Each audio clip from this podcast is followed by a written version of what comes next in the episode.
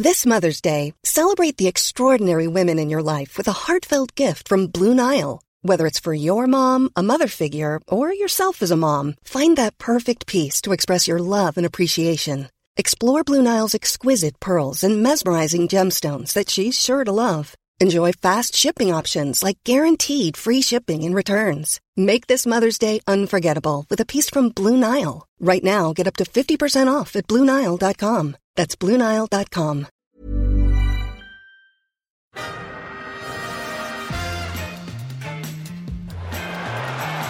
Ahí va a llegar el gol del Arsenal. Ozil marca Mesut Ozil.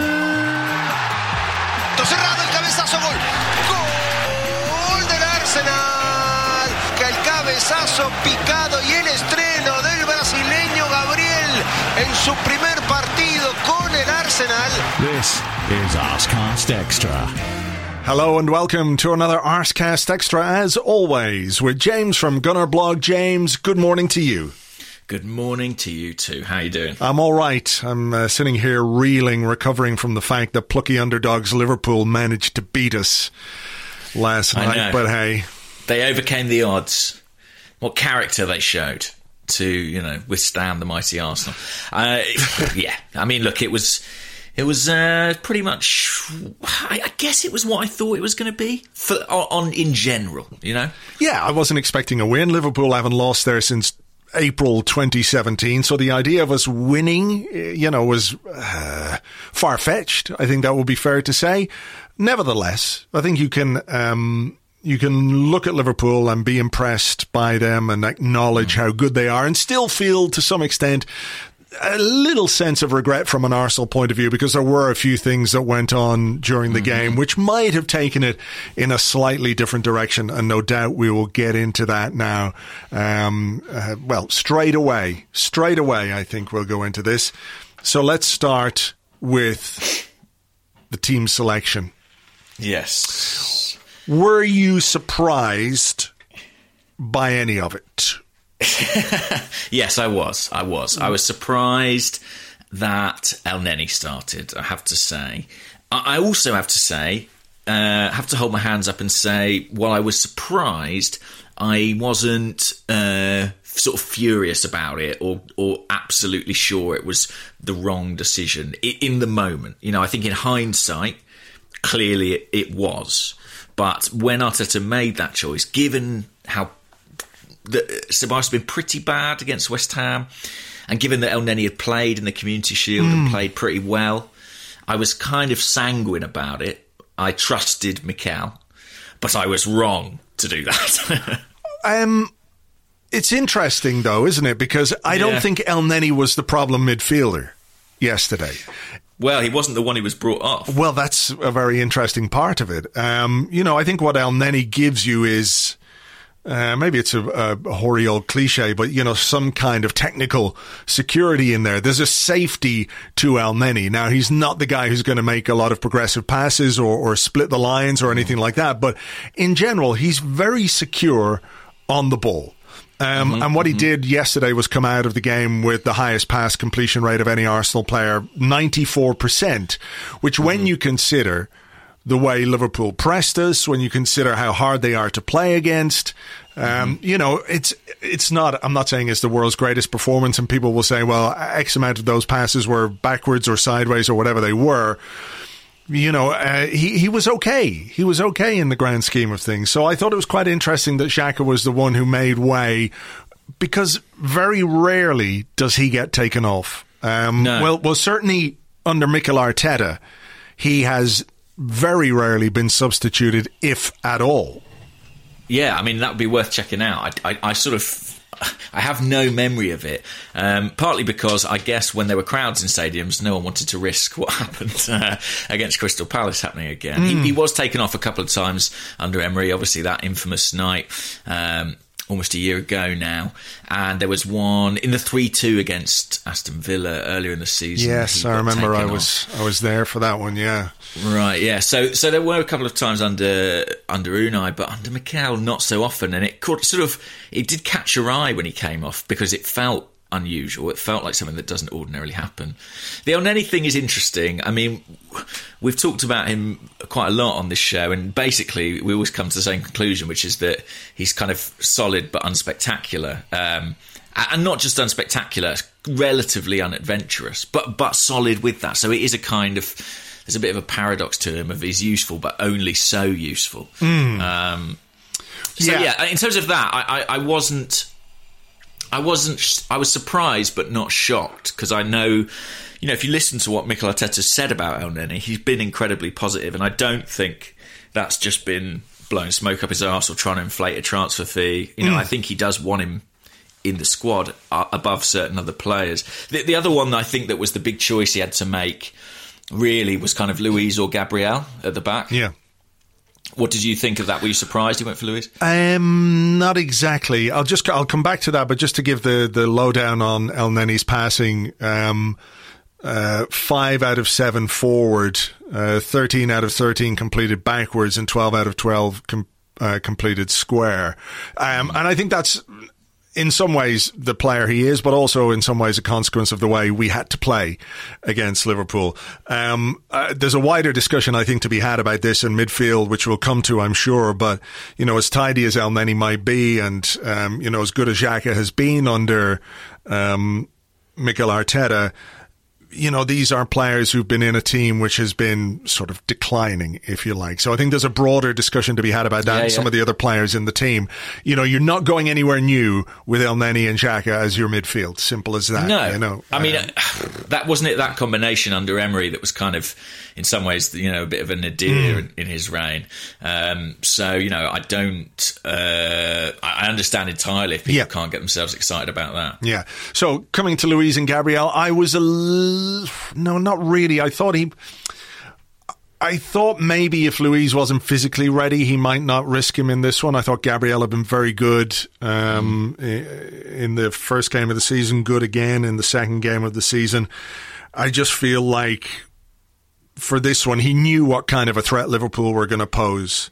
Um, did he want to play him as the third centre-half? That would have been an interesting aspect to this, you know, using him as the third central defender and playing Kieran Tierney in the, the Maitland-Niles role, if you like. But I think he mm. just kind of went with what worked for him. It worked for him at the end of last season. It worked against Liverpool. It worked against Chelsea. It worked against Man City. So... I think there was just an element of him in a game like this, knowing how tight it was going to be, how difficult it was going to be, going for something that he knew worked without throwing something outside in. Now, I yes. think this is a game in which he might consider some of his team selections for for games going forward. Um, but it, it didn't really surprise me. And I didn't think Luiz was particularly uh, bad or anything like that. Maybe the header for the... for the uh, for the third goal, but at that point, I don't know. You know, I think he'd been okay pretty much all game, Luiz.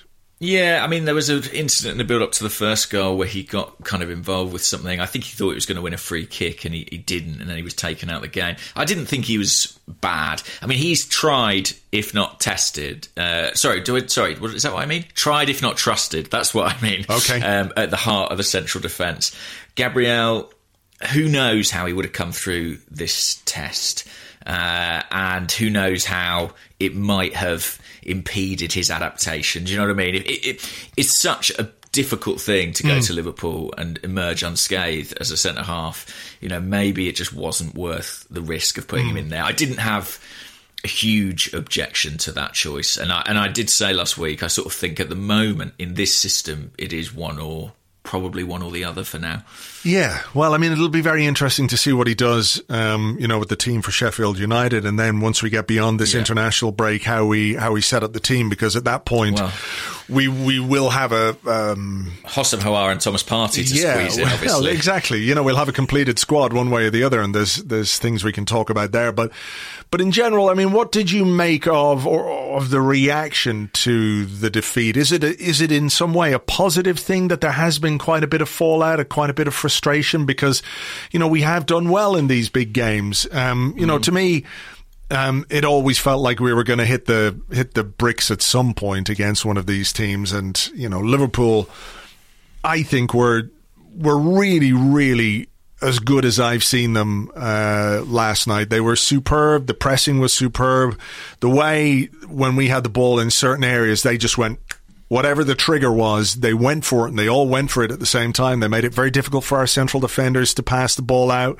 I don't think we helped ourselves sometimes with some of the way, uh, some of the passes that we made between the goalkeeper and the central defenders, I think put us under a bit more pressure.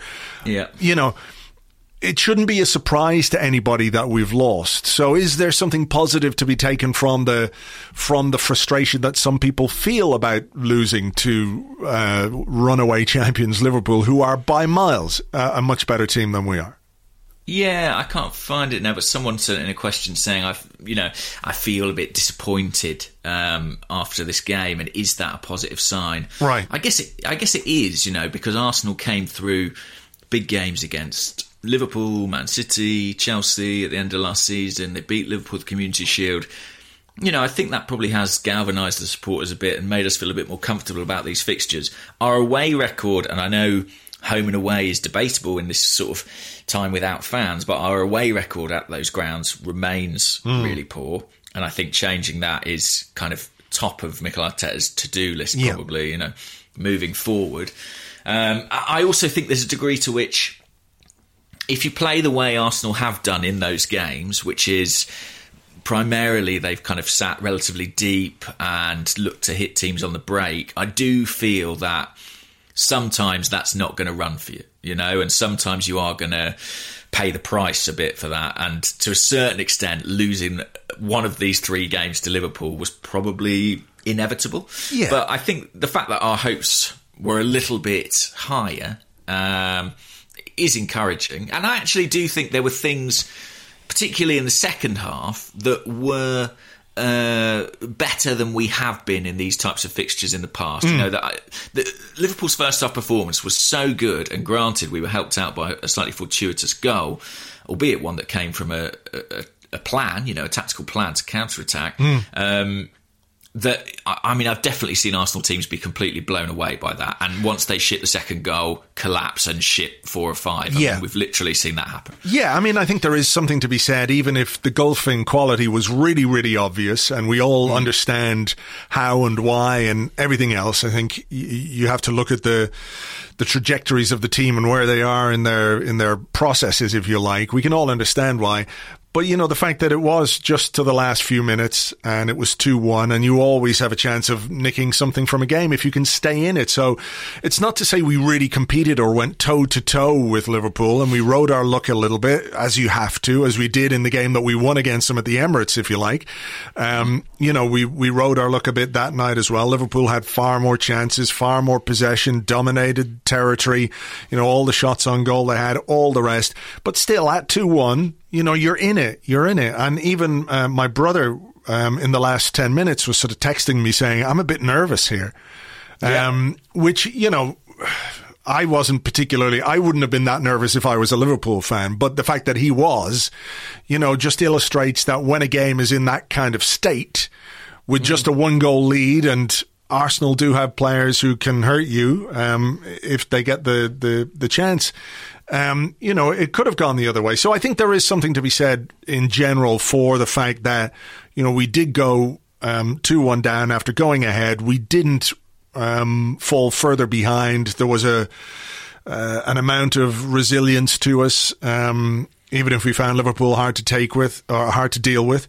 So I think from that perspective, you know, we can all see there's a long way to go. But but I think Arteta on the night was relatively pleased with, you know, what what this group of players, who I think, we'll come on to this now in a second, are are limited.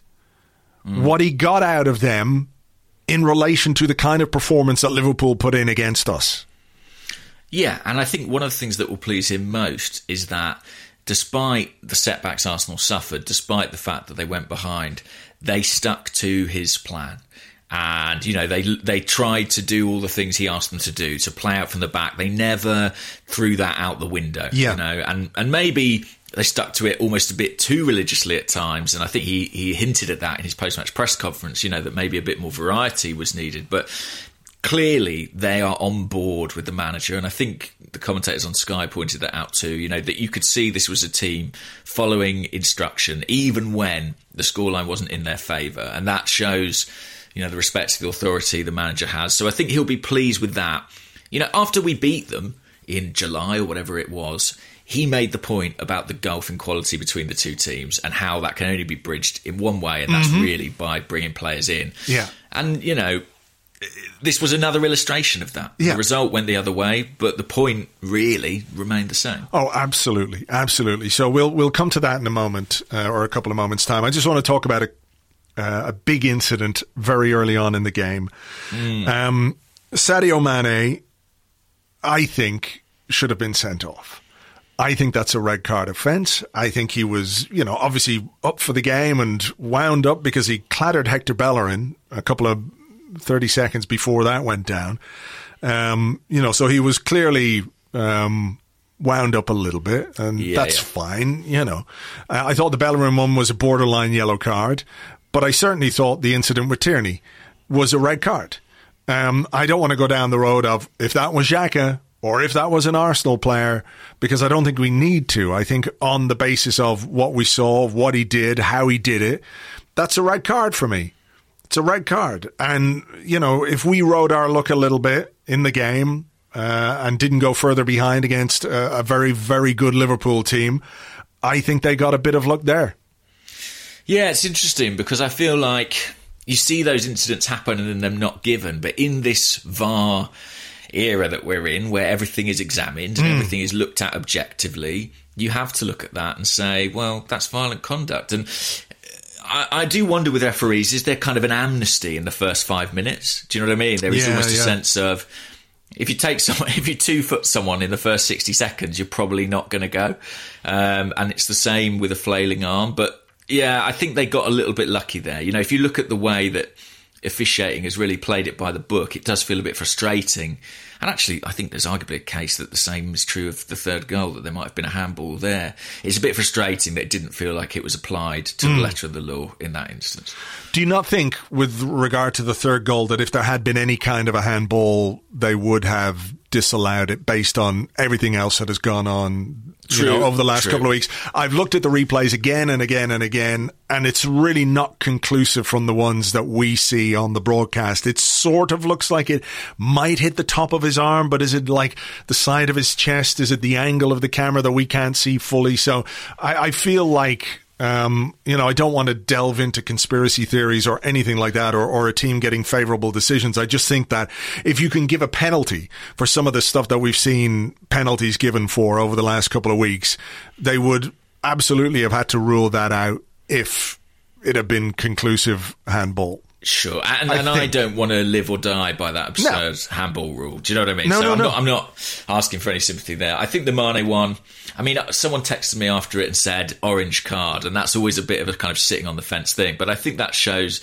it could have gone either way, and he could have shown a red card there. I mean, it, it, would he do it at full Anfield with a you know raging support behind them? Probably not, but in a neutral environment, I don't think it's unreasonable to expect it to happen there. So, mm. yeah... um I mean, it would have changed the game because Mane, as wound up as he was, he managed to channel that into a pretty good performance from that point on.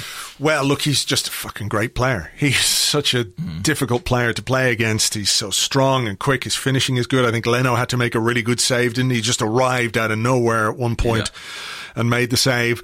Um, the goals, I suppose, we can look at the defending a little bit. I know people have had some questions about Bernd Leno for the first goal. Would you share well, we some of those? We scored first, Andrew. Oh, yeah. Well, I mean, forget. the first Liverpool goal. I goal mean, of the season.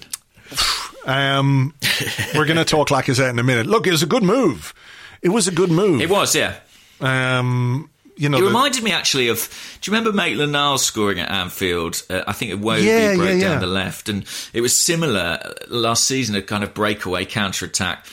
And Maitland-Niles, you know, he's a, he's a curious player, in this, isn't he? Because he's got this tremendous athletic capability to get from one end of the pitch to the other. But he's playing in a position on the left-hand side where he hasn't always got the final ball. He hasn't necessarily got the delivery. Probably, well, got very lucky that the ball found its way to Lacazette. And obviously Lacazette got lucky with the finish. But... Mm. You, if you were being kind to Arsenal, you'd say, well, that's the execution of the plan. You know, they were sitting deep, they were under pressure, and then they found a way out, they played out, they got up the opposition end and they scored. I mean, Arteta would have been thrilled with that. I think what was really tough for Arsenal and not ideal is how quickly, how yeah. quickly Liverpool, you know, reasserted their dominance and got the first goal. Yeah. Um, okay, well, look, is there any need to go over the goals? Um, the ones that we well, conceded? I mean, I, I, the, on the first, uh, the first one is the one where, I mean, Kieran Tierney, God love him, gets absolutely roasted by mm. Salah. I don't know if you remember. Yeah, yeah, yeah. I, I felt like it was a bit of, in the first half, I felt like, you know, Maitland-Niles plays that sort of hybrid left side centre midfield role. Yeah. And typically, when Arsenal don't have the ball, he's out there as the left wing back covering Tierney. And I felt like, it might have just been me, but I felt like in the first half, he was getting dragged into central areas a lot more. Maybe it was an instruction thing. Maybe he was supposed to dip inside a bit and help out Xhaka and Ceballos. But it left Tierney one-on-one against Salah more than once, and I thought he struggled. I don't think there's great shame in that. I mean, we're talking about Mane. Salah's another mm. world-class forward player. But I, I did think that um, Maitland-Niles didn't always help him out in the first half. Yeah, I mean, I think in that one, he had gone forward to press the ball up on near halfway, and Liverpool right. worked it forward, and from there, you know, we tried to give away a free kick, I think, to stop the move, and the referee played advantage. That's Luiz, yeah. Um, that's that was the Luiz. Maybe Xhaka was involved there as well. Yeah, Tierney got done. Salah shot. I think Leno's hands are a bit soft, a bit chocolatey on there, mm. um, on the ability or on the attempt to stop the goal, and uh, Mane's in behind Bellerin to tap it home. I think the second one, I think you have to look a bit at Willian, who not for the first oh, time didn't track uh, the runner. Uh, yeah, I mean, I've only seen it a few times. Holding and Bellerin look quite close together, like Bellerin gets sucked right in. Do you think that's the right thing he's doing there, covering over? And Willian should be, you know, b- behind him, nearer, or is hold is Bellerin sucked a bit in a bit far? I'm going to have to watch it again, so I've got it up here now. Yeah. Diagonal ball from Van Dijk. Jeez, he's good at that. It's a hell of a it's a hell of a pass, though. He's good, isn't he? Um, where is Bellerin? Yeah, Bellerin is actually on Mane, so he goes right. with Mane. So I think he kind of has to go with the man there in the box. Yeah, but but Willian. Willian's not in the right position at all. And it wasn't the first time either that Robertson ran off the back of him. So, look, I don't think it was great defending from either Holding or Bellerin there, but they were both, you know, trying to... Mm. Maybe, I don't know.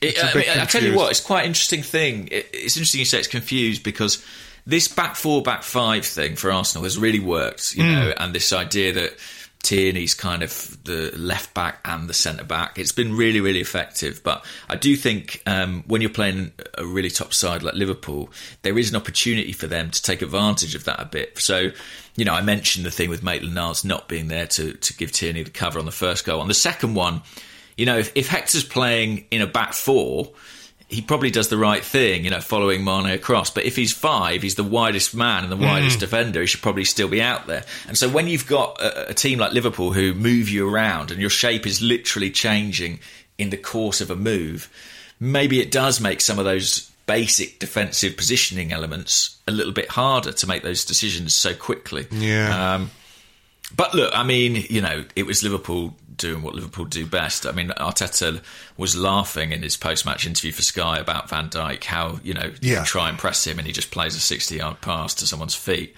Yeah, uh, it's very Alexander impressive. Arnold's delivery's not bad either. No, I mean, the, the two full-backs are, are very good in that sense, aren't they? So, yeah, look, I mean...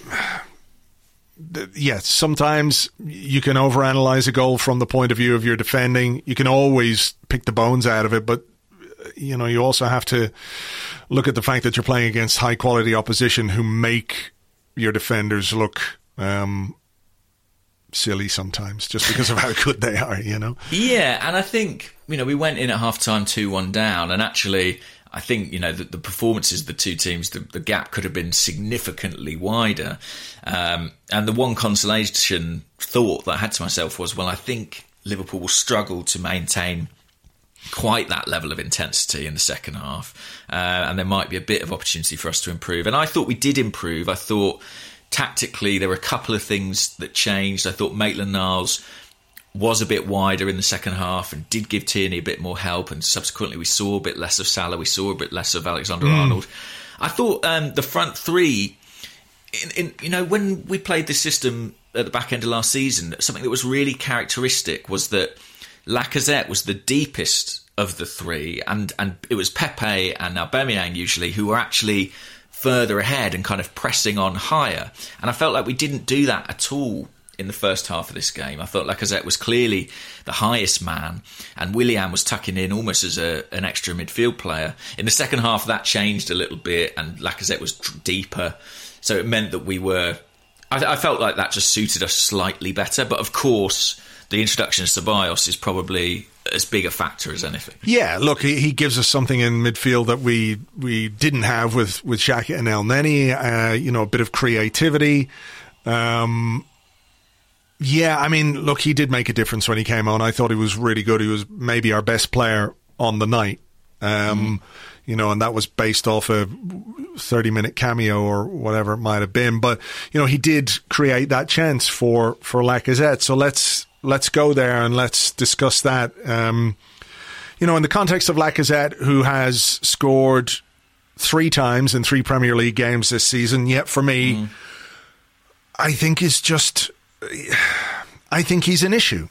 I think he's an mm. issue for us at, at, at centre forward. And, um, you know, I think you can widen this out a little bit to a number of players who've been part of a team which hasn't performed to the level that we would have wanted over the last number of years, right? Mm. I think you, you can make this case, and we have done uh, previously when we talked about who are the untouchables, who are the players who...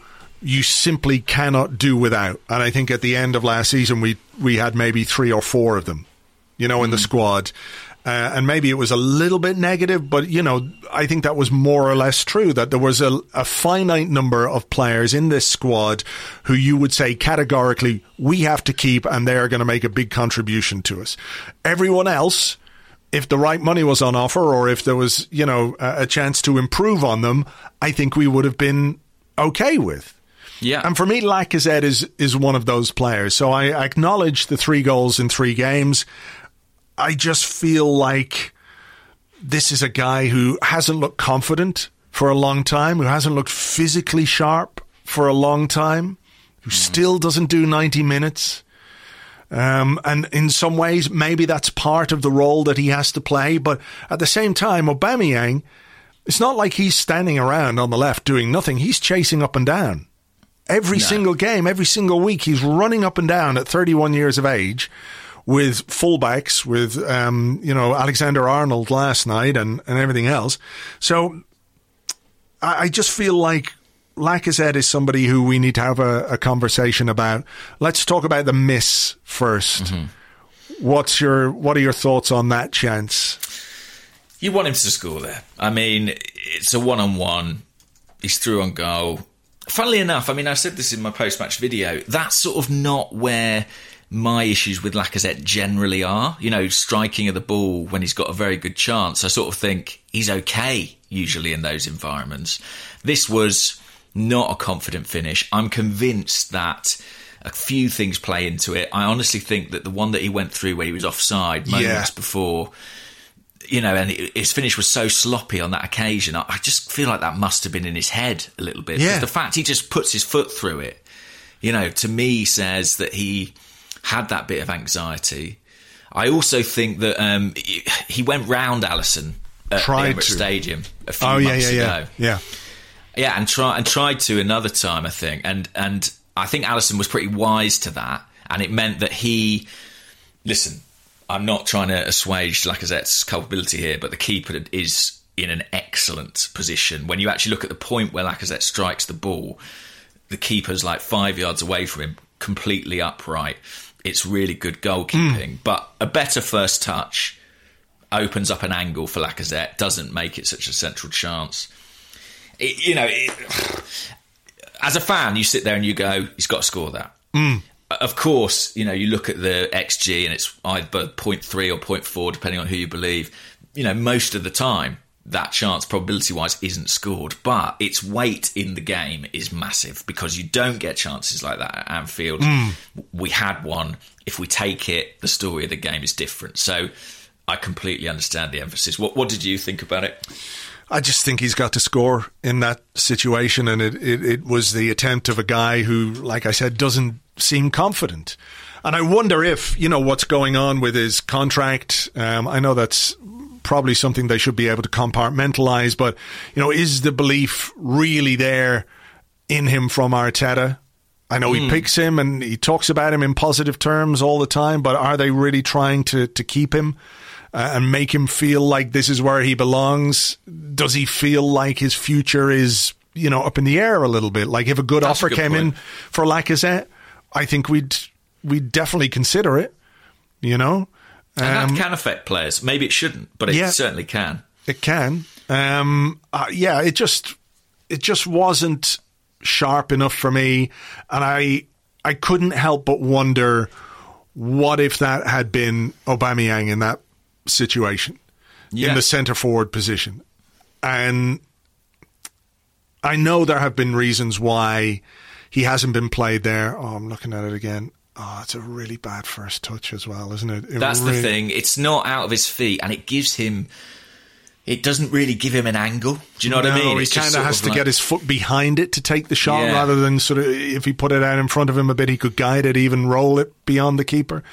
Yeah. Um, he probably, you know, if if he's more confident, he can probably correct that, you know, and he can probably face up again almost. He's got probably got the time, but mm. he, he's not feeling like that, and he's not playing as instinctively. And, you know, you're right to cite Aubameyang. I mean, of course, I actually am one of the people who really thinks Aubameyang on the left works, and I, I like it for a lot of reasons. But, but you can't mm. look at that and think he wouldn't have fared better in that situation. Yeah. That, I think that's a, a chance he puts away eight, nine times out of ten, Aubameyang. Mm. Um, you know, particularly when he's demonstrated in the last few weeks the, the ability to score from difficult angles. You know, you think about the goal in the F A Cup final, that kind of a thing. Um, I wonder if the, the, the acceptance of Aubameyang on the left is predicated on the fact that we just need to have more than one player who can nominally score a goal on the pitch. Um, yeah, and Lacazette is scoring goals. He like, is, yeah. Know. I'm not, I'm not disputing that. But what I mean is, in the in the system that we play with this three at the back, uh, we don't have a goal scoring midfielder really. Um, we don't. We're not in the market for one either. By the way, we're mm. not. I mean, you know, Aouar's an exciting player, but I don't think he's ever scored more than ten goals in a season. So. You know, well, that's about a top four team. Twice as many goals as Granit Xhaka has scored, you know, yeah, in his Arsenal well, career. True. So, look, it's it's. I think it's a consequence of simply not having enough players who can score goals on the pitch within the system that we use mm. in this three at the back. So you get Aubameyang on the left; he's hugely effective there because he's he's a brilliant player, and that's why. And so you, you're kind of covered there. So you have a centre forward, whether it's Lacazette, whether it's Nketiah or, or somebody else. Uh, that's another goal threat on the pitch. From the right-hand side, that's a, another debate, another question, and I'm sure perhaps one will come to in part two because we do have some questions on mm. that. But I I would be very, very strongly thinking about, you know, my ideal scenario would be if we could get some decent money for Lacazette. If we could replace him with a young striker, and in the meantime, we could use Aubameyang as our centre forward. I think Bukayo Saka from the left-hand side is a really good option. He he's creative, he's quick, he's intelligent. Um, you know, we have to think about maybe another way now because this system that we're using. Uh, I don't mean it's easy to nullify because we're not going to play teams as good as Liverpool who are going to make it that that difficult for us. Mm. But there isn't a great deal of variation to our play, to our system, to our formations. You know, we can talk all we want about how it's a four in possession and, you know, but ultimately we are playing with this three at the back system and, and uh, I, I don't know. I just, I don't see, I don't see... the persistence with Lacazette if we're trying to build something, although I recognize the fact that we can't build something without further additions to the squad. Mm. Yeah, I mean, I think that Aubameyang through the middle, it's hard to understand why it's never an option, you know? Like, mm. I, I, I, like I say, I like Aubameyang on the left, but I don't think it has to be the case in every single game. At the moment, it feels like Arteta sees it that way. And maybe that's just because he's trying to establish patterns of play, or he's trying to lean on patterns of play that are already been worked on. I don't know. But I would like to see him centrally. I mean, what, without wishing to talk too much about a player we haven't signed, one of the things that I think is really interesting about Aouar is that, having spoken to someone who's watched him a lot professionally, they say one thing he can do is play from the left. And that, to me, is really interesting because it opens up the possibility mm. of, well, you've got a player who can go on the outside in Tierney or Saka, whoever it is. You've got a player who can come inside, be more of that kind of Samir Nasri or whoever, you know, you want to compare him to, a kind of inverted uh, attacking player from the left. And then that frees up Aubameyang to go centrally. Mm. I think, you know, there's some merit in that as a, as a prospect, as a possibility. I, equally, he can play in central midfield, and that might be what happens if we get him. But yeah. the fact that we're looking at someone who can do that job from the left makes me think maybe, maybe Arteta will look at it. And, you know, I, I hear your point about sell Lacazette and bring someone in. There's not, if, if you're going to play Aubameyang centrally, and you've also got Eddie Nketiah, and you've also got Gabriel Martinelli, there might be a case you don't even need another centre-forward. If you can get two central midfielders that dramatically improve your team, mm. maybe that's more important. Yeah, maybe so. I just suppose the thing about the thing about um, that scenario is... Goals? Maybe goals, maybe just the seriousness of the injury to Martinelli and when he might be ready, you know? Yeah, yeah, you're right to say that. And also... You know, seniority up front does matter. You do want someone that, you know, I know people have their problems with Lacazette, but, you know, he, if you look at his last, I don't know, ten games, the run in and then this season, he's, he's probably scoring every other game or something like it. That's not a guarantee from a young player. I'd love to think it was, mm. but it just isn't. Um, so there is a value in that. And you probably would want to replace that. It is a really interesting one, and it does feel like, where are we now? A week from the end of the window. Yeah.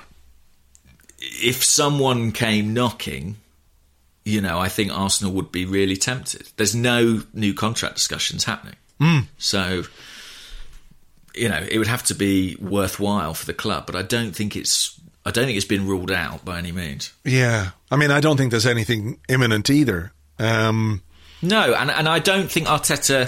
Look, Arteta wouldn't be picking him. Do you know what I mean? He's got Eddie Nketiah. He can pick him if he wants. Um, he is picking Lacazette over him for a reason. Uh, so I don't think he'll, you know, be devastated if he keeps him.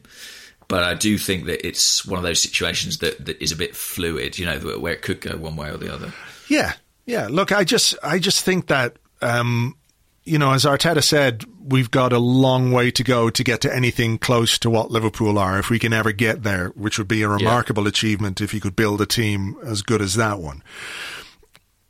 The the squad as it stands, I feel like he is and has been wringing every little bit of what he can get out of these players in a system which I don't think is necessarily his favourite system.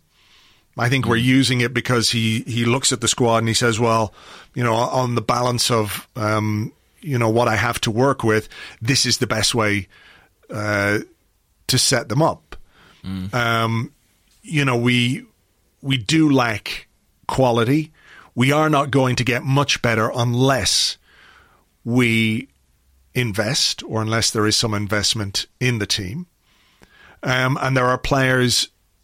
who are part of it right now, who might be fairly important for Mikel Arteta, or who are used quite regularly, who, if we are going to get better, need to be replaced. Because it's not necessarily, you know, bringing in a guy who's maybe a bit more ready than Joe Willock that is going to make Arsenal significantly better. It's bringing in somebody who is better than Xhaka, for example, or better than Lacazette, or better than Bellerin, or better than, you know, players who have been there and been part of this. You know, that's how you get better. And even if that means bringing in somebody in a different position, let's say, and you move Aubameyang, who is a world-class striker, move him to his favoured position, and then you bring in a good player, whether it's Aouar or somebody else, to play on the left-hand side, mm. or you play Aouar in midfield and you've got then Saka to play on the left-hand side. You know, that's how you're going to improve this team. Yeah, and I think, I mean... And I, do, I don't mean it to sound harsh on guys like that, but I think we have to be realistic that there is, as it stands, with this group of players, a ceiling that we are not going to get through. As good as Arteta is and has been and and will continue to be in terms of how he sets up the team and what he what he elicits from them because they believe in what he's doing, there is only there's you can only go so far. Yeah, and I think the only thing I would say is a sort of like counter to that is um, the gap between Arsenal and Liverpool is absolutely massive, but that is not where we're trying to get this season. Fair, and I think fair.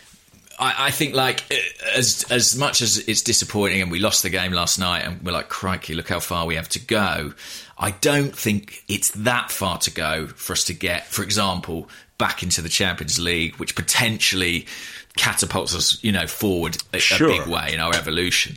And so I think we, we're looking at doing it in stages. Like, mm. I, I would never sit here and say the likes of, uh, I don't know, Xhaka or Lacazette can make us Premier League champions. I'm I'm not so deluded as that.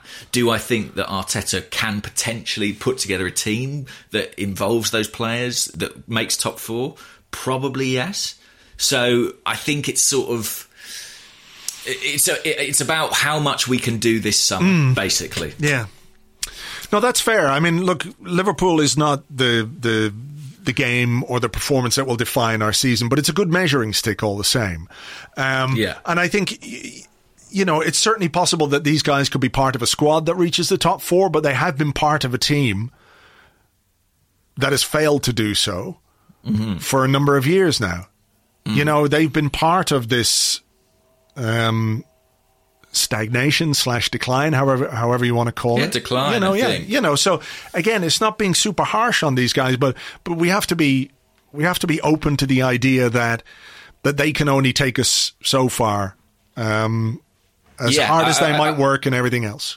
I agree with that. I agree with that. I just think they have to prioritise the areas of need. Do you know what I mean? So particularly with Lacazette, I feel like, you know, you look at the central midfield and it's so important that Arsenal improve there, in my yeah. opinion. It might be that Lacazette survives, if you will, for, for longer, simply because we can't do it all now. Mm. But I agree with you, if we want to be where we want to be, these are changes that have to happen. No, I think I think that's a good point as well. Like, if you ask me right now, um, would I be, would I be happy if Lacazette stayed and we signed two very good central midfield players? I would be much happier with the two central midfield players, because um, that really is the priority. That really is for me. Um, but of yeah, course, there's a it, there's a lot to do still. Jesus. Yeah, yeah, and you know, it was interesting. Arteta after the game, he kind of said, you know, we don't really know what's going to happen, and sometimes you think a manager's bluffing, and then other times you believe them. And I sort of believed him. I mean, you know, there's clearly interest in some players from Arsenal. There are clearly players who are on the market available to go, but how exactly that all pans out and how the club can be committing to pay for players mm. without knowing what's coming in, it's a real juggling act in these final few days. Yeah, yeah, yeah. Look, we've said it, I think, often that there are going to be things in the in the final days of the transfer window which happen because the market drives them, uh, and the club's need for things to happen will be part of that, you know. Mm. Um, so let's see. I, you know, I, I. How optimistic are you that we're going to get at least one central midfield player in? I'm very optimistic, actually. I really am. I think that... Well, it's partly because I know Leon's game, and we've all seen it before. Yeah, yeah, yeah, yeah. Yeah. You know, they they play their hand pretty publicly, and I think, you know, the, all the noises suggest they're preparing for a sale on that player. Mm. Um, And I think it looks like Arsenal are the only people in. I mean, there's quite sort of like brutal headlines out of L'Equipe this morning saying Houssem Aouar has resigned himself to a move to Arsenal after, like, you know, Juventus failed to come in. Um, I can live with that, to be honest. If we're getting a player who's sort of, you know, who was expected to be going to a better team, that's great. Mm. Uh, I'll take that all day long. But I think we will get someone. Um, I, I have a small hope that we might be able to move on a number of players and maybe do something else as well. Mm. But um, I am aware that's probably wildly optimistic. What about you? Um, I, I think if we don't do at least one, we are taking a step backwards almost. Mm. You know, because we can't achieve what we want to achieve, or we can't we can't start to build what we want to build without the manager being backed in some way in the transfer market. Now, I know we've brought in Gabriel, I know we've brought in Willian, uh, we've got Ceballos back. Um, Please, Andrew, do not forget Pablo Mari and Cedric Suarez. there, there's there's an outlay of millions resource that's of pounds. Very questionable. It really very is, isn't very it? questionable, isn't it? it? Look, I mean, the fact that we bought Gabriel. Look at the number of centre halves we have on the books. Look at the fact that we've got, you know, Maitland-Niles and Bellerin, who can both play at right back. That at a time when the club is under huge financial pressure. And granted, we didn't know about COVID in January, or at least we weren't paying much attention to it. Mm. But in, with hindsight, in my opinion, very questionable allocation of resources. Absolutely, absolutely, um, and hopefully, hopefully we can we can cope with that, because there are places we need to recruit. Um, so I just think, let, let me put it like this: yeah. If someone offered you your money back for those players now, you'd take it. I'd say certainly with Cedric um, yeah. and Pablo Mari. Look, I can't say with any assurance as to what. Uh, what level he's at, because we've yeah he might him. be great he, he might, might be great might be good, and he might be somebody who genuinely adds some depth and and quality to to the centre of our defence. I'm I'm you know have always been just a little bit just a little bit cautious because of his career trajectory. Very few players go from Spanish second division to Brazil to the Premier League and become, you know, really outstanding players, and we've kind of had enough okay defenders. So you would wonder why we might just buy another one. But look, that yeah, he, I, I, he's my got saying time. Said, my, me saying I'd sell him, by the way, is not so much based on his individual quality, but on the fact that we have millions of centre-backs and we can't sell any. Do you know what I mean? Mm. So, you know, Sokratis' move to Napoli is reportedly off after yeah. they've decided to keep Koulibaly. Um, so, you know, that, that's kind of what informs that, the idea that we don't need all these central defenders. Yeah. Look, there is bloat in the Arsenal squad. There's no two ways about it. And and um, I wouldn't be surprised to see us compromise in a fairly significant way to get rid of a couple of players between now and the, the close yeah. of the window. So, and, and also, I should say, like, I'm not blind, and nor are you, I'm sure, to the financial situation the club is in. And I appreciate that, you know, they've just discovered they're not going to get fans back in October. You know, there are big financial considerations for, for, for any company in this mm. period. But, yeah, I do think that Arsenal probably sense that there is opportunity there to improve. They need to improve to achieve what they want this season, which has to be top four, really, as the, as the main goal. So I think... I think they will do something. Mm. And how much they do is going to be informed by how much they can sell. And we are not characteristically good sellers. It's a great, do you know what? Edu could make himself a very popular man if he can sell a few players for a good price in this last week or so. Yep, that's very true. That's very true. Um, best of luck to him. And, of course, Mikel Arteta, who will be involved, of course, is the the manager of the club. Mm-hmm. Final thought on Liverpool then. Look, always disappointing to lose a game. But uh, while there were things that frustrated us, you know, I, I, I, it's hard just to, to, to use this as the yardstick for anything other than, uh, you know, a, an illustration of where we are in comparison to them, and it didn't tell us much we didn't already know. No, and I am convinced that it is not this game that will tell us a lot about Arsenal, but the coming games. So after Sheffield United and then an international break, we go to Man City, who, you know, have their problems. Maybe they will resolve those in the transfer market in the next week. It's then Leicester at the Emirates and Manchester United mm. at Old Trafford. I think how we fare against particularly Leicester and United is going to be really interesting and really yeah. instructive. Um, and I think will tell us more, probably, yeah. about the way in which we've improved. I mean, those are the teams that we're looking to compete with for this they are, top yeah. four, you know? So, yeah. Okay, well, look, it's all to come. Of course, another trip to Liverpool to come this week in the in the Carabao Cup. Um, I'm not necessarily sure it's uh, one which deserves a great deal of discussion right now. Um, so we'll take a break and come back with some of your questions and more in part two right after this.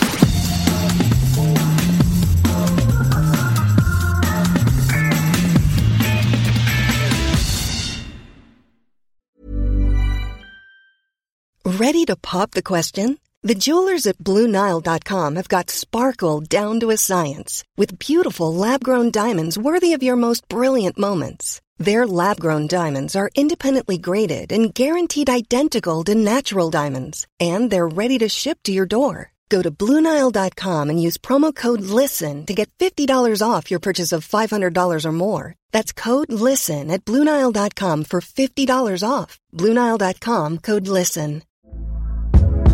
Hey there, it's Michelle Norris. I'm host of a podcast called Your Mama's Kitchen. When I travel, I'm usually looking for a way to find a taste of home when I'm not at home. And one of the things I love to do when I am at home is entertain. And Airbnb allows me to do that. When I was in California recently, I rented a house that had a great kitchen. And when we were sitting around the table, we're all thinking, we're in someone else's house. Someone could be in all of our homes as well.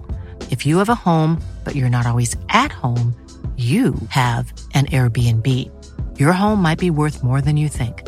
Find out how much at airbnb.com slash host.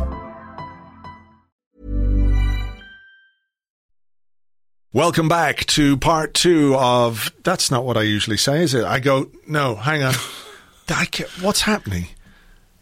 Is it... You do say. Do I? Welcome I back. So. Okay. Welcome back to part two. two part of, two of... of the... Ar- Ars- Arscast something extra in which we answer the questions that you sent to us on t- t- Twitter. Also correct. Fuck, forgot Facebook. No, we don't. No, yeah, we, we don't. don't do it on Facebook. Okay. So. And Discord. If you're a member on uh, Patreon member on Discord, you can get the uh, questions in there. Just before we go into these, I thought there was a, a very interesting uh, little snippet during the week, which made a lot of sense to me. I don't know if you saw this. It comes in the wake of the many people who sent us the video of the poor child being chased down the road by an evil magpie. Harrowing. Harrowing swooping footage. At his head like an absolute bastard, this magpie was. Um, so, yeah. The personification uh, of evil, really, yeah, in that moment. People were saying, look at that person, they're filming him and they're not even helping him. There was nothing anyone could do for that kid. I'm sorry. That kid, exactly. It's, it's done. It was over. Families agree. Yeah, but um, José Mourinho was talking about Bobby Robson, and he was talking about Newcastle. He right. said, it's a club I feel a connection with because of Mister Robson. It's as simple as that. He had a huge passion for Newcastle. He had it in his heart. So through him, I have become a little magpie. No. Yes. Of course, the reveal, the man behind the magpies is Mourinho. The Magpie King, Jose Mourinho. Motherfucker. It's him. It's him who sends the magpies out to attack people, to live on your roof or whatever they're doing. Yeah, to torment my dogs. Unbelievable. Mourinho behind it all. The mastermind. Mm. The magpie Any- one. Yeah. Anyway, look, there you go. It all becomes clear. The, the, the evil of twenty twenty knows no bounds. It really doesn't. um, here's a question to start off with from cool. Adam P, who's at three five who, who says, should the amount of shots we concede be a concern? Only four teams in the league have faced more than Arsenal thus far. Or should we see this more as a consequence of the defensive system that Arteta deploys? Well, It's funny, I thought you were going to say the amount of shots we take. Um, well, Selbridge Gooner at Selbridge Gooner says, what do you make of the at Orbinho stats that only four teams have allowed their opponents more shots on goal and only West Brom have had fewer attempts on goal so far this season? I think it, you know, we have to point out that it is only three games. It is too small a sample size at the moment to look at this season, but I believe if you extend it, you know, across Arteta's reign, um, and even if you look beyond that, to be honest, remember how many shots we conceded under Emery, but even in Arteta's reign, I think we have basically been, uh, the shot balance has not been great. Interestingly, the X G per chance that Arsenal create is very good. So although we don't create many shooting opportunities, the ones that we do create are very well worked, very presentable. Mm. Um, just ask Alexandre Lacazette. Oh, that guy. But, yeah, yeah, I remember him. Yeah. Um, but it is a concern. It is a concern. I think, you know, to be... I, we all know we're not there yet, but to be a Liverpool, to be a Manchester City, you need to be taking a lot more shots than your opponent, basically. Mm. So we need to improve in both those regards. Uh, that goes without saying, I think. Do, do you agree? Yeah, look, um, yeah. I mean, I, ca- I can't disagree. I think the the system which we play has an impact at both ends of the pitch. Mm-hmm. Um, I think we could probably do a little bit more in terms of um, preventing shots. Because why was Emi Martinez so... Um, I don't want to open up the Leno Martinez thing, by the way. It's done. It's done. There's just no point in having that debate, even if I thought Leno was a bit iffy last night. You know, it's done. It's over. Yeah. But there's a reason Emi why Martinez Emi Martinez... Is going to be the world's greatest goalkeeper. He is, yeah. Villa. Well, I've accepted that. I've moved on. um, you know, he was really impressive because he had a lot to do. Our goalkeepers have a lot to do. And have done yeah. for, for a bit too long. So I think that's something we do need to address. Ultimately, I think this comes down to control. It's a question of control for me. Mm-hmm. That we we don't control games well enough from midfield. We don't create enough. Um, I think that's an issue that everybody has pointed out at some point, so we don't need to expand on that in any significant way. And when we don't control possession as much as we used to, I mean, long gone are the days, aren't they, when, you know, Arsenal would have ten attempts on goal and the opposition would score with their first one. Um, oh, yeah. You know, so... Pine for those days. Abs- well, kind of. One aspect of it, anyway. Not so much the, the the second bit, but, you the know... goalie, well, how I yearn for the goalkeeper to just let the first shot dribble through his legs. At the um, near post. At the near post, yeah. But, you know, I think it is. It's to do with control. And, and, you know, we used to control games better. We don't anymore. Therefore, we don't create as many chances. Therefore, the opposition have more of the ball. Therefore, they have more uh, opportunities to shoot. Um, so, yeah, it all comes down to that. And again, and t- I think that feeds back into this idea or this this thing that we have where we need midfielders. We need the midfield that will help us control the games. And I, you know, I don't want to say that signing one or two central midfielders will be the thing that fixes us and makes all of our problems go away. But I think it will or should, if they're the right players, address both of those uh, statistical outputs, if you like. Yeah, because look, it is a small sample size and it's tempting to look at the Liverpool game and go, well, that's going to skew, you know, any stats. And and indeed, Liverpool had twenty-one shots to our four at Anfield last night. But, you know, look back a week before that against West Ham, you know, that idea of control is interesting because Arsenal had sixty-three percent possession, but were still comfortably outshot fourteen to seven. Mm. Um Something that's gone out of Arteta's Arsenal team, I feel like, in the last couple of weeks, and that I'd like to see come back, is a bit more of that cynical fouling high up the pitch. I think we did that really well when he first came in and sort of stopped moves developing. Yeah, um, and Bellerin got booked yesterday for uh, a foul exactly like that. Um, yeah, moments yeah, yeah. after, Fabinho had committed basically the same foul mm. to block off Aubameyang. Mm. So, True. you know, I think uh, I yeah, think it's there, but yeah, I do know what you mean. But yeah, I, I'd I'd like to see a bit more of that. I mean, it, it, clearly it's something that needs to be addressed. I do just think it's, like you say, it's about control, and, uh, and it comes back to quality at the end of the day. Mm. Um, let's have this question from Alistair Wood, Alleyboy eighty-two. And Alistair says, last year, Iwobi was sold to Everton on deadline day with little previous links to him leaving. Do you think there will be any unexpected sales late in the window? And if so, might they be a sting to, in the tail for the fans? Well, I mean, who who could we sell that would sting your tail? That's a very good question. I guess it would have to be someone that we didn't really replace adequately. Do you know what I mean? So, like, if it was like, oh, we let X go, but we didn't bring it. Who would sting my tail? Who would sting your tail? Genuinely, if they were to go. I think that some people would be stung by the sale of someone like Maitland-Niles, if that happened. Mm-hmm. Um,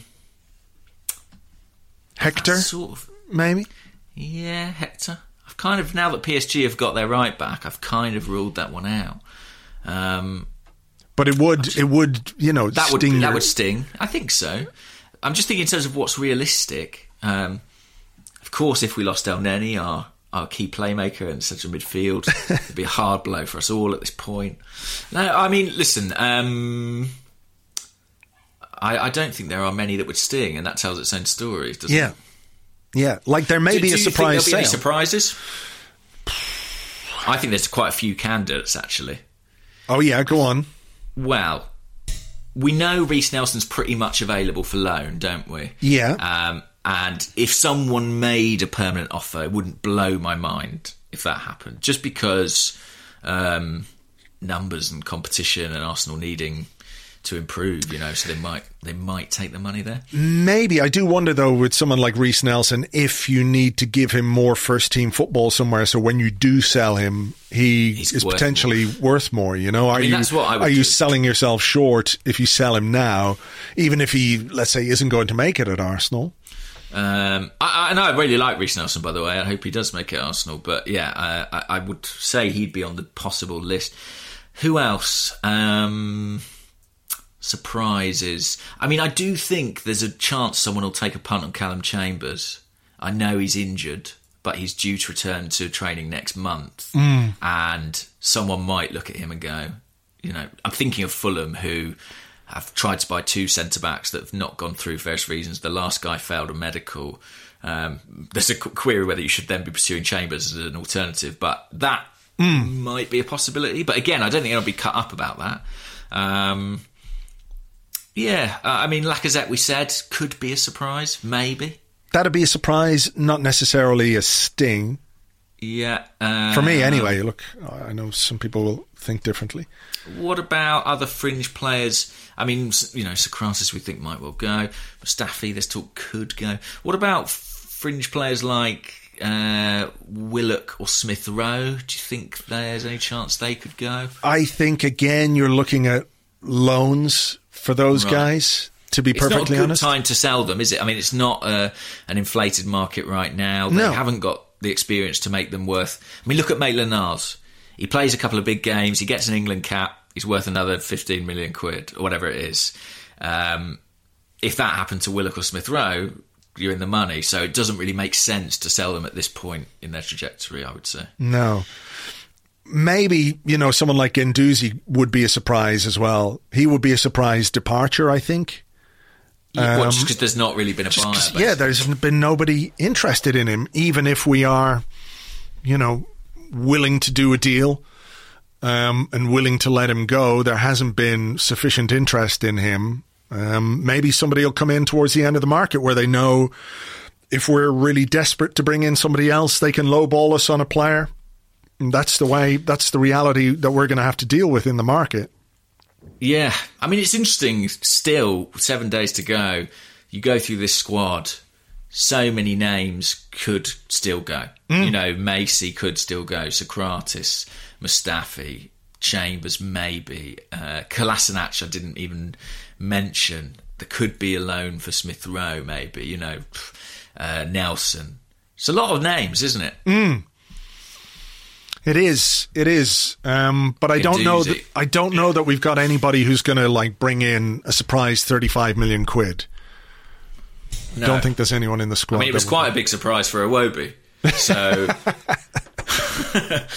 I mean, it was a, it was it was one that worked in our favour, wasn't it? You know, Everton, if you recall, were trying to buy Zaha for mm. sort of seventy or eighty million, couldn't get the deal done with Palace.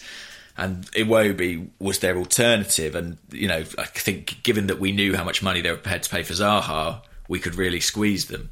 Um, mm. I don't know that the same situation exists there for another player in this squad. Here's one from Flannyballs, at Flannyballs. He said, do you think by not starting Ceballos, by hooking Xhaka, and by giving Elneny the full ninety... Mikel Arteta might have been sending the apocryphal message to the board about his midfield options? Because, again, we, we didn't even mention Lucas Torreira. Oh, God, yeah. I mean, again, again, you know, wouldn't be a surprise, wouldn't necessarily be a sting, unless we sort of loaned him and didn't get any money in from, for him. Well, it is kind of an absurd state of affairs, isn't it? That when you look at our midfield options, I mean, I'm looking at them on the on the squad page now, and mm. they've got uh, ten listed. There are three who are just not being selected. Do you know what I mean? For, mm. for, for a variety of reasons. Well, pretty much for the same reason that Arteta doesn't really see them as part of the future of this club, but... If you think about the amount of sort of equity and money that is invested in those three individuals that we are just not using, that is a situation that has to be resolved in some fashion, doesn't it? I mean, with a, with a weak midfield, we need to either replace those people mm. or reintegrate them. I don't think we have the depth of quality that we can afford to to let that continue, can yeah. we? Mm, no, just sort of uh, on that um, on that uh, point about moving players on and, and yeah. the squad. Luther uh, Ljungberg, who's that Ljungberg Luther, says, in your opinion, is the lack of ability to shift players a failure on the part of Edu and the club, or simply due to a COVID market? I don't think the COVID market helps, for sure. Um But players are still moving, and I think it says more really about the underperformance of certain players, you know, and the fact that they're not, um, they haven't hit the heights that we might have expected. But but mm. that said, you know, Guendouzi, for example, for the money that we're probably asking for him, you could see in the past that that would be a sort of a reasonable, even a gamble for a big club to be like, okay, we'll go for this guy. You know, he's young, he's got an upside. Torreira, probably the same thing. Arsenal are struggling to sell these players, and they're trying to sell them in most cases to clubs in countries that have been even more devastated economically, or leagues that are, don't have the same financial uh, security as the Premier League. Mm. So it all plays into each other. You do have to say, though, we don't have a great selling record pre-COVID either, do we? No, it's definitely an area that we can improve on. Definitely an area we can improve on. I mean, on. Have we talked on this show, was it you who said, you know, is that almost a specialist role that Arsenal should yeah. be looking at? We were asked about that. Should we have a, a head of sales?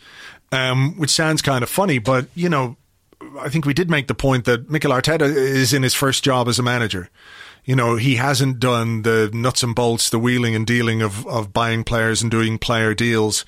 Uh, Edu is an administrator guy. He's not necessarily um, a businessman, if you like, is he? You know, he's mm-hmm. he's around the squad and he likes to be with the squad and, and, and all that kind of a thing. So, um, how it tends to work in football and how it has tended to work at Arsenal in the past is that if you want to sell a player...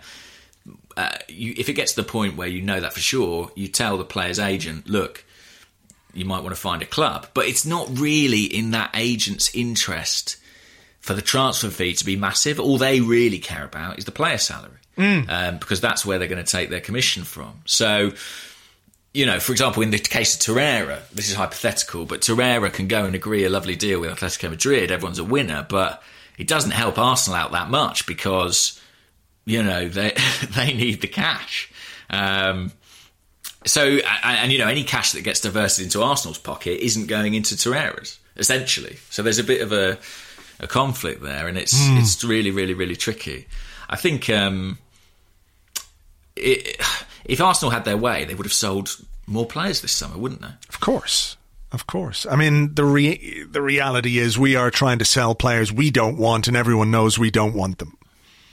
Very true. So you're yeah. you're trying to shift damaged goods, if you like. And it's very, very difficult, even if you're the world's best salesman, to create a market for for a product, if you like, that everyone knows is just average, maybe. Yeah, I mean, coming back to Flannyballs' question about is Arteta sending a message, I don't think he is intentionally sending a message. I really believe he picked Elneny because he thought Elneny was the right player to pick. Um, on reflection, this composition of his central midfield wasn't right, uh, but I do think that it was not sending a message. I think it does kind of indirectly send a message because, yeah. you know, we didn't have a great deal of options, did we? No, we didn't. We didn't. I mean, um, it, it says a lot about your central midfield when it's Xhaka and Elneny. And I'm, you know, again, making the point that that's not to slag off either of these two players. But, you know, how can you realistically expect guys to do more than they've done for you in the past when you know what they are? You know what they are, you know what they can do, you know how they do it, and it's been okay. Mm. And that's it. You know, I think you're right. It it indirectly sends a message. I don't think he picked the players going, look at this, Josh.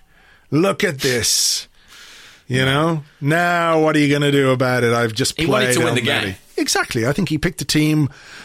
I don't even know if he wanted to win the game. I think he was trying not to lose the game. I think yeah, that was yeah. probably more what informed his team selection. To stay in the game, basically. To stay in the game and to be compact and to be relatively safe and secure in midfield. But, you know, it's the paucity of options um, that he feels he has available to him that, you know, it's evident in the team that he picked. By the way, you know, Flanny, Flanny mentioned hooking Xhaka in that question, and the fact that he came off, was that another instance of sending a message? On Xhaka specifically, what do you think, because he's been such an ever-present under Arteta, do you think that him coming off in that game could indicate that maybe his his place in the team is not quite as secure as it has certainly appeared until this point? I don't know. I mean, we we don't know if maybe he was struggling with a bit of an injury or something like that. Um, it's very difficult to say on the basis of one decision. You know, and basically the yeah. first time that, that Arteta has made that decision to take Xhaka off, maybe he has been substituted, but I don't remember it happening like with half an hour to go or whatever it was, maybe with five minutes to go or something like that. Um, so it is something different. I think the, the the the evidence will be in what happens over the coming weeks and months. Um, you know, I mean, look, if we bring in new midfield players, he could become more peripheral, you know, no question. Um, but I don't think... Surprise departure? I don't think so. I don't think so. I think he likes Xhaka. I think he likes the the, the sort of personality that he is. Um, but I don't think he's also blind to the fact that, you know, we've we've been who we are for quite a while now, and Xhaka has been a fairly integral part of that, you know, since he joined. Is this his fourth season with the yeah. club? So, like I said earlier, unless you start improving the, the parts, you know, your car is only going to run at one speed. So, can I, on, on Xhaka, mm. I mean, I think that there is a chance that he will stay in the team in a way that's quite constructive. And one of the ways I could see that happening is if Arsenal go to what is ostensibly a back four. Because if Arsenal go to a midfield three, I can see Xhaka resuming that role that he had under Arteta when he first came in, where he was kind of the deepest midfielder mm. and he actually played a lot of the time as the kind of auxiliary third centre-half, uh, where he's always facing forward. You know, he doesn't get the same degree of pressure that he does in, in the middle of the park. Mm. And he's a really good passing outlet. And then, you know, your left-back bombs on. If it's, you know, it was Saka at that point, but it could be Tierney. And then you've still got room for, I don't know, Ceballos and a signing or whatever in that central midfield. I yeah. can see that happening. You know, I think that suited Xhaka maybe a bit more than what he's being asked to do at the moment. Yep, maybe so. I mean, I think you could still have some questions about his press resistance. There were a couple of times yeah. he was he was caught last night where his uh, one-footedness is a problem, and his yeah, and, and just the slowness on the turn, I think, as well. And Liverpool targeted that. I yeah. think. They did. They do, you know, they pick a player and push and squeeze them. And I think it was probably Xhaka last night. They did it to Xhaka, they did it to Holding, and they did it to Luiz. Yeah, and Luiz, uh, Luiz was, you know, he's good enough on the ball. You know, he's a good footballer, David Luiz. Um, you can see how he might make a mistake in those circumstances, but he didn't. Um, you know, so he's good, but I think they were targeting specific players, and Xhaka was was definitely one of them. Mm. Okay, look, this this is a question that's come up a lot on the Discord. We had a lot of people asking about uh, Nicolas Pepe. Yeah. Um, let me have one here. Bum, bum, bum, bum. Uh, you have to call him seventy-two million pounds, Nicolas Pepe. seventy-two million pounds, Nicolas Pepe, yeah. yeah. Um, Right, Andre Daniels, question. Why, as Arsenal fans, are we not ready to have the Pepe conversation? He has been a flop, and the longer we deny it, the longer we have to make excuses. Not all transfers are going to work out. Plan on shipping him out in the next few months at a loss and move on. Uh, we also have Marin seventeen. What's going on with Pepe? Our record signing, he can't even get a start. Are you guys concerned or worried about how easily Willian just walked in and took his spot in the starting eleven? Do you think it's related to the investigation, which saw Raul leave the club? And there are a number of questions along those lines. Um, the a lot real of questions about corners. Yeah, the real chicken dipper. I'm really worried about Pepe, and his performance last night was very disheartening, while those two corners were the wrinkly old smelly ball-like cherries on top. Do you think it's time to give Saka a go and play Pepe in the cup competitions to get his confidence back? Can I just say one thing on the corners, which I admit were dreadful? Yeah. But I think that the instruction was to play them to the near post. I oh, think I think definitely. That's what the setup of the corner was, the way the players were set up. It was like, get it into the near post, try flick it on, get around the goalkeeper and see what happens. The execution of the corners was terrible. There's no making excuses for it. It was the height that was the issue. Yeah, right? it, w- it wasn't. But that's why he played them to that near post. I agree. That was clearly yeah. something we'd worked on. And we absolutely fucked up. Made a bollocks of it. Yeah. Uh, I mean, look, uh, that is really frustrating. And one of the things, when we were talking about sort of staying in the game and your brother texting you saying, you know, ten minutes to go, I'm a bit nervous here. What you want in a scenario like that, in theory, is a couple of set pieces, right? Because Arsenal weren't creating a huge amount from open play. Suddenly they get a chance. They've got three centre-halves on the pitch. They can stick two of them up for a corner. You know... I, It is galling when you then see that hit the first man. And it's mm. it's worse to hit a first man when you're aiming for the back post, granted. Uh, but it's still enormously frustrating. It feels like a completely wasted opportunity. As for the Pepe conversation, I, I mean, I don't think I am scared to have the Pepe conversation. I think that, in fact, I will say Pepe has been a flop, easily. Do you? Okay, that's a big assertion to make. No, it's on, not. On what basis? So. On what basis do you do you call him a flop? Is it entirely predicated on the price tag? Is that why? Is that the basis on which he's a flop? Because, you know, his first season in English football, he nine goals, eight assists, not great, not no. great, but I, I don't think that's a complete flop. If you're saying that we we make our assessment on him based on how much we paid for him, I would agree that he hasn't lived up to those expectations, though. But I don't think he's been an absolute flop. But sometimes a player is a flop, not because they're a bad player. He's not a bad player. He's a really good player. Like, the, the, the, the question for me is, would I do the deal again? And I wouldn't do the deal again. If mm. I could have my time again and spend that money on that player, would I do it?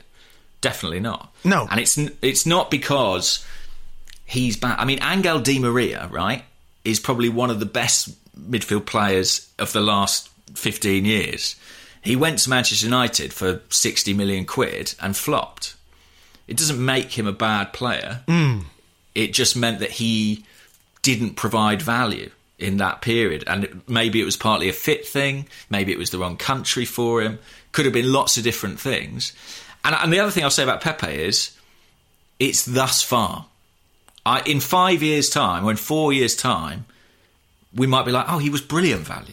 I'm not saying that won't happen. But if you ask me now, has he flopped versus expectation and versus what you would, you know, call value for that money, I don't think I don't think there's an argument about that personally. Right. I, I think what I would say on this is I think that if you were to ask this question at the end of last season, after we'd won the cup and after he played really well, yeah, fair. You wouldn't have been quite as emphatic in saying that he was a flop.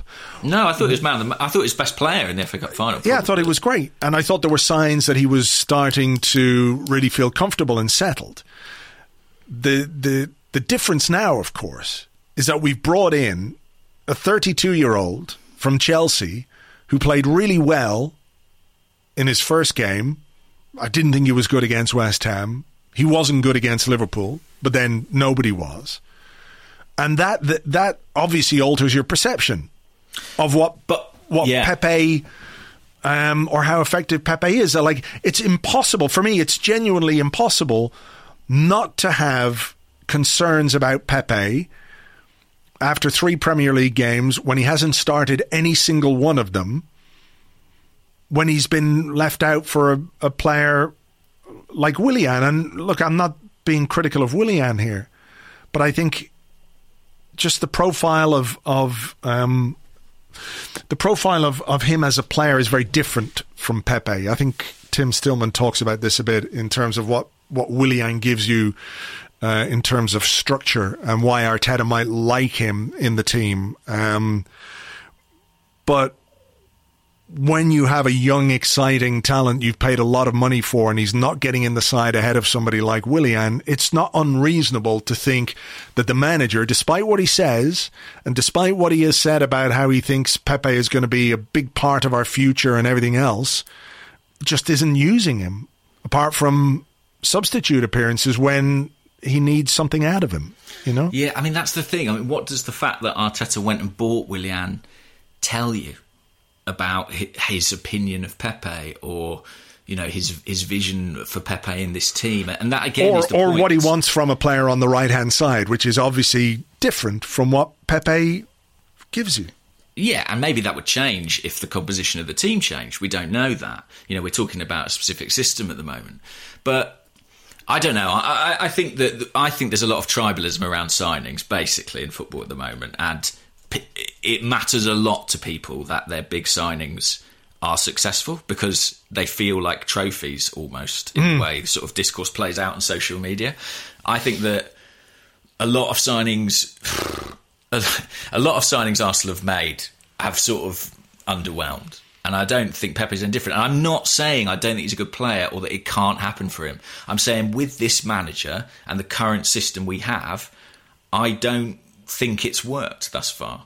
And I think I, I, am, I often think of Andreas Sharvin, right, who was Arsenal's record signing pretty much too when he arrived mm. and was a sensationally talented footballer that I adored, and I would have loved him to, you know, play number ten and be a massive part of that team and have delivered on his potential. He didn't get close to it, and I think at the end of Arshavin's time in England, granted it really diminuendoed at the end, but, you know, you'd have to say as a signing, I think he flopped. Mm. And I and I and I think right now the same is true for Pepe. Does it mean that he won't, you know, bang it in the net from thirty yards in the next game and, and fly and, and become a star? Certainly not at all. You know, I think there's every chance that if if we can find a way to fit him into the system that suits him, and if he can unlock his potential, the potential is massive. Um, but I'm just saying, if you had to draw a line, if he left Arsenal tomorrow, he flopped, in my opinion. Fair enough. I mean, it is. It is. I'm going to get killed for that. I know. No, I don't but, think so. I think it's a. I think it's a, a perfectly fair thing to say. You're not saying that he will. Um, but it's, you know, it's on just the basis thus far, it hasn't happened really, and it has in flashes because he's really talented. Like, he can do things that other players can't do. Um, what gives me hope is, it's a bit lazy this, because I always look at Man City and I always sort of see shades of what Arteta's doing now at Arsenal in them. But I always think about Riyad Mahrez, because he went to Man City as a player who had a lot of freedom at Leicester and was relatively unstructured. And I think Mahrez is someone that Arteta worked quite closely with. And over time, he became someone who could play in that structure and who could do what Guardiola demands. And I look at him and I look at Pepe and I think, well, can you make that leap? And I really, really, really hope he can. I'm just, we haven't seen it with any great consistency thus far. Yeah, look, where I would have the, the big concern is that um, the kind of player Willian is is very different from the player Pepe is. And if that's what Arteta wants from a, a player on the right-hand side, then square peg, round hole kind of scenario. Maybe. You know what I mean? But but it's quite possible that the, the system could change, the formation could change, depending yeah. on what we do in the transfer market. And that might be something which um, frees up Pepe or liberates Pepe or allows Arteta to get more out of Pepe um, you know, than we have seen thus far this season. And again, I think it's worth pointing out, it's only three Premier League games. Um, and and we are... I think just the nature of football fandom, we are quite quick to jump to, not conclusions, um, but, you know, a guy who who is um, out in the cold one week can be the hero the next week. So yeah, and I think in pre-season, a- we did an over-under on Pepe. Yeah. And I think I said I thought he could do ten and ten or something like it. Mm. But he's got to play. He's got to play to do that. Yeah. And if the manager's not picking him, I mean, you know, if Aubameyang comes off the left... and Arsenal are able to have someone with, who provides a bit more structure on that left-hand side, then maybe maybe there is more freedom on the right, and that creates an opportunity for Pepe. Mm. I would love it to work. I think he's super talented. I just, I, I worry... I think it was Clive, actually, on the Arsenal Vision, who was talking about the need to kind of impose your personality. And... you know, when Arshavin was at Arsenal, there was always a lot of talk about he was kind of outside the group and, you know, he was kind of a bit eccentric and a bit different. And with Pepe, it sometimes feels a bit like he's outside the group. Well, I, let me just... I, I don't know if you saw the question or the quotes from Arteta at the weekend where he... I, I don't know if I did. He, he, he spoke specifically about how well he's settled in, how he gets on with everybody, how everybody likes him, et cetera, et cetera, et cetera. So he was really positive. He was genuinely really positive about him. Again, uh, finding the balance between what a manager says in public and what he really thinks. That is, that's well, the key. Well, I, and to, can I say, I don't think Arteta thinks Pepe's a bad player. And I don't think he doesn't want him in the squad. There's no talk of him no, being no, no, for sale. No, no, no, no. I think he likes Pepe as an option and he'll play plenty of football. I don't think he thinks of Pepe as the guy. Do you know what I mean? Or, or one of the guys. I think he's like someone Arteta rates. He'd, he'd have a role in the squad. He'll use him sometimes. I don't think he necessarily right now looks at him and goes, one of the five players I build my team around. He definitely doesn't look at him and go, there's seventy-two million pounds Nicolas Pepe. Yeah. Well, there the thing go. is, the, the, the price tag doesn't matter to Arteta. No, That's I know, I know, I know, I know. But I mean, is there any pressure to to use a player who is the record signing? It does add a dimension to every conversation that you have about them. That's just yeah. that's well, inescapable. If there is a pressure, Arteta's not paying any attention no. to it. And I actually think, just to round this off, I think that is the healthiest thing mm. because what Arteta is doing is just treating Pepe like any other player, mm. and that I think is probably the best thing for expectation, for his confidence, because I think the the money, the question of if it was enough, if it was the right amount of money, and if it's been value for listen, for me personally, right now, you know, that is mm. not the case. Well, look, we'll wait and see. I uh, have one final question that's sort of tied into this a little bit. It comes from Ollie one Roddy on the Discord, who says, "How many players in the last five years would you buy again for the same money?" Strikes me that question. Even the best buys are one-dimensional players who are extremely limited in one way or the other. So, of the players, I was going to ask you this, and I thought it would be too brutal, so I was like, I will leave it. But yeah, let's do it for sure. Um, so, I mean, how many players would we buy for the same price? Is that right? Yeah, uh, I would say.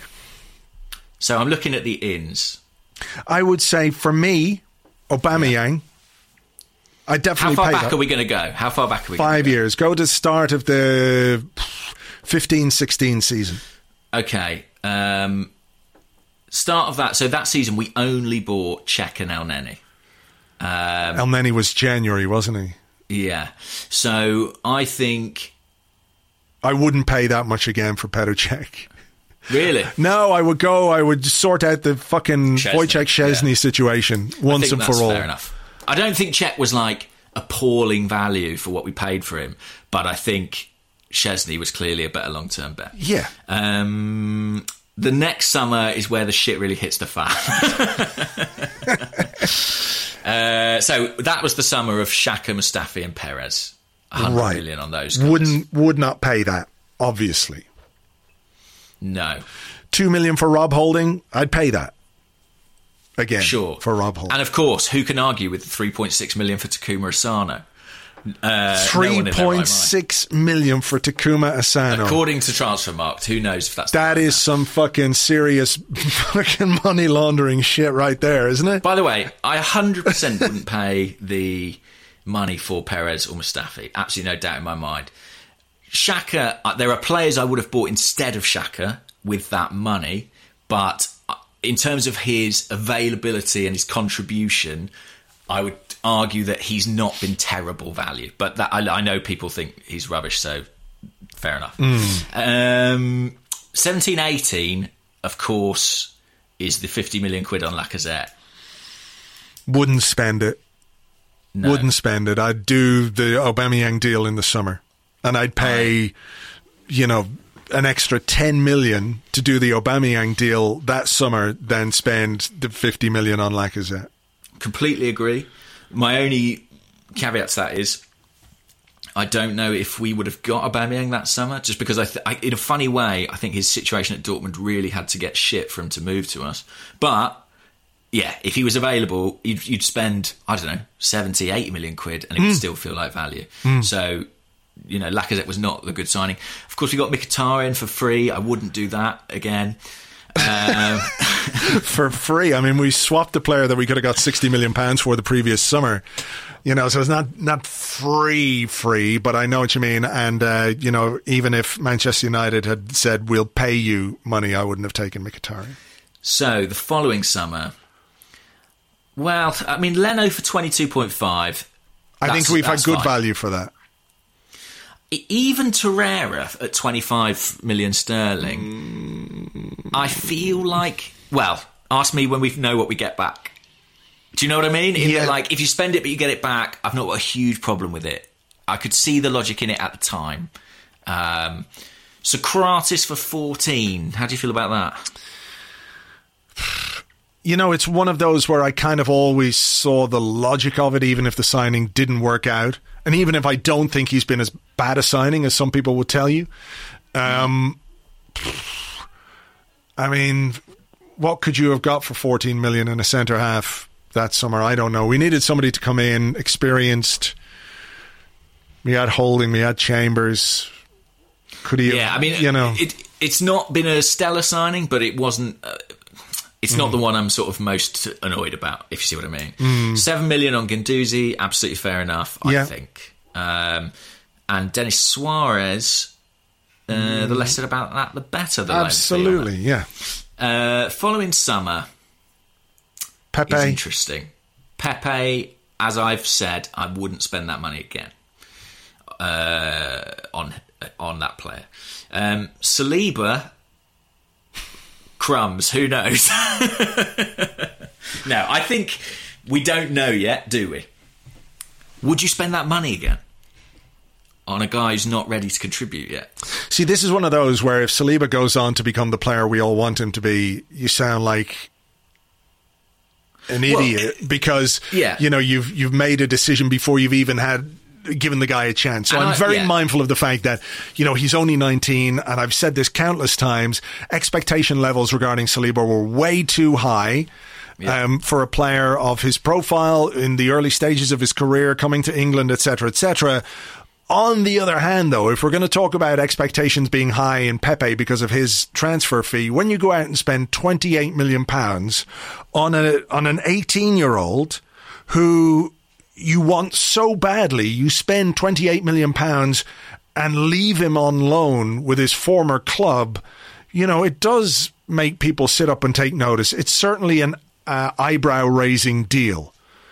Mm. Um, well, so but I, by I, my rules, if you had to draw the line now, you'd be like, well, that's not been valued. But of course, it's a really long-term purchase, Saliba. Um, I think there was talk about a six-year contract when he initially signed. So yeah, we and he's a centre-half and blah, blah, blah. It's a, it is a fucking phenomenal amount of money for an eighteen-year-old kid. Yeah, and I'll tell you what, something I'll be really interested to see, there's a guy at Saint Etienne as well called Wesley Fofana who...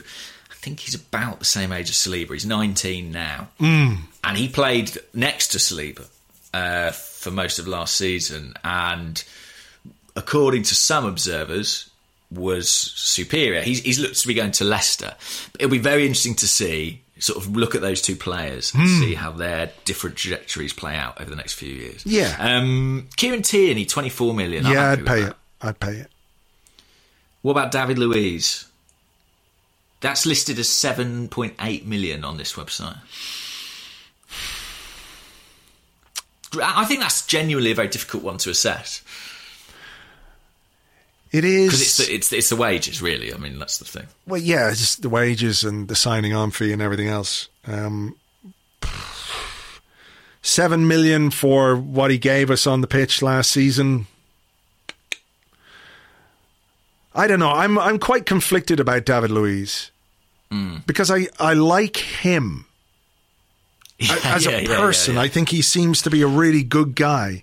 Yeah. Um. Mainly, or maybe because we haven't fallen out with him yet, or he hasn't fallen out with anybody yet. At which point, your opinion of a player changes. Um. Look, he wouldn't have been my ideal signing. Again, we needed somebody because of the Koscielny situation, because of how fucked up that was and how we made a bollocks of it. So an experienced centre-half for seven million, I don't know. I don't know. Yeah, I feel like it's one of those Socrates ones where it's like, I mean, I don't know if we win the F A Cup without David Luiz. Do you know what I mean? So yeah, I sort yeah. of think I would say I'm all right with that. Martinelli, whatever we paid, I'm happy with it. Yeah. Um, then in January, you're looking at... Uh, well, they made permanent in the summer, but Mari and Cedric, I've said my piece on those. Mm. What do you think? You would you do? I, did we did we need Mari at the time? It felt like we did, but he didn't play. He didn't play because he played a couple of games and then it was locked down. Everything was locked down. So it wasn't that he didn't play because he wasn't being picked. He arrived, and I don't think he was fit because the Brazilian season had ended in December, and, you know, it took him a while to get up to match fitness. And then, of course, we had lockdown, and he gets injured in the first game after lockdown. So I think it's too early to make any uh, assessment on on Pablo Mari. Um, you know, because how can you properly judge a player when you just haven't seen him play?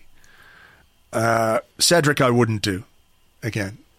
I think there was a big loan fee, Bosman wages. Yeah, no, it's very difficult to justify that one. No, I wouldn't. And Gabriel, uh, jury's out, but seems like a sensible signing for a decent price. Yeah, so there you go. So not many uh, of them that we've signed in the last five years we would do for the same price again. But of course, that's it's kind of easy to say if you're capped in hindsight like we are, you know. You're going at yeah. you're going at these with, with the benefit of hindsight. Oh, we've not been very good, have we? So, I mean, naturally, it's going to be that way. Liverpool are going to look at their signings and go, "Oh, do them all again, please." I but, don't I mean, think anybody gave a single fuck about how much we paid for Lucas Perez or Mustafi or Granit Xhaka at the time. Exactly. I don't think I don't remember a great deal of like, "Ooh, well, that's a bit expensive." Maybe the Perez one, but maybe not. I don't know. I mean, that was the cheapest, you know, deal we did that summer, basically. So. Yeah, I mean, the Mustafi money, I think the Mustafi money did sort of weigh around him in the same way as sort of, you know, Pepe to an extent. It was mm. a lot for him, a mm. lot for that kind of centre-half. Mm. But the recruitment's not been great is basically the, the conclusion there, I think. There is room for improvement. yeah. Yeah, listen, our new sales executives really got to get to work. Yeah. Head of sales needed ASAP. Um, all right, well, look, we better leave it there. We are going to be back on Friday morning. We're going to do another Arscast Extra because we do have a Carabao Cup game on Thursday night. So mm-hmm. um, much less stress about this visit to Anfield for me. Uh, very much a que sera, sera vibe going on because I think it's going to be the most rotated team yet under Mikel Arteta. Yeah, I just wonder if Eddie Nketiah might be playing for a place in the Premier League team this mm. weekend. Maybe, maybe. Okay, we will see what happens. Thanks as ever for listening, folks. Hope you enjoyed the show. Thanks for being here. And uh, we'll catch you Friday morning. Until then. Bye-bye.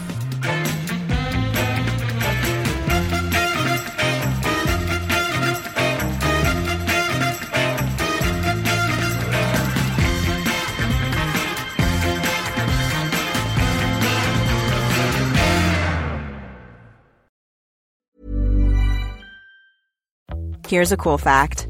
A crocodile can't stick out its tongue. Another cool fact, you can get short-term health insurance for a month or just under a year in some states.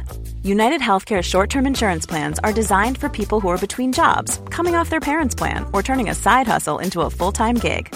Underwritten by Golden Rule Insurance Company, they offer flexible, budget-friendly coverage with access to a nationwide network of doctors and hospitals.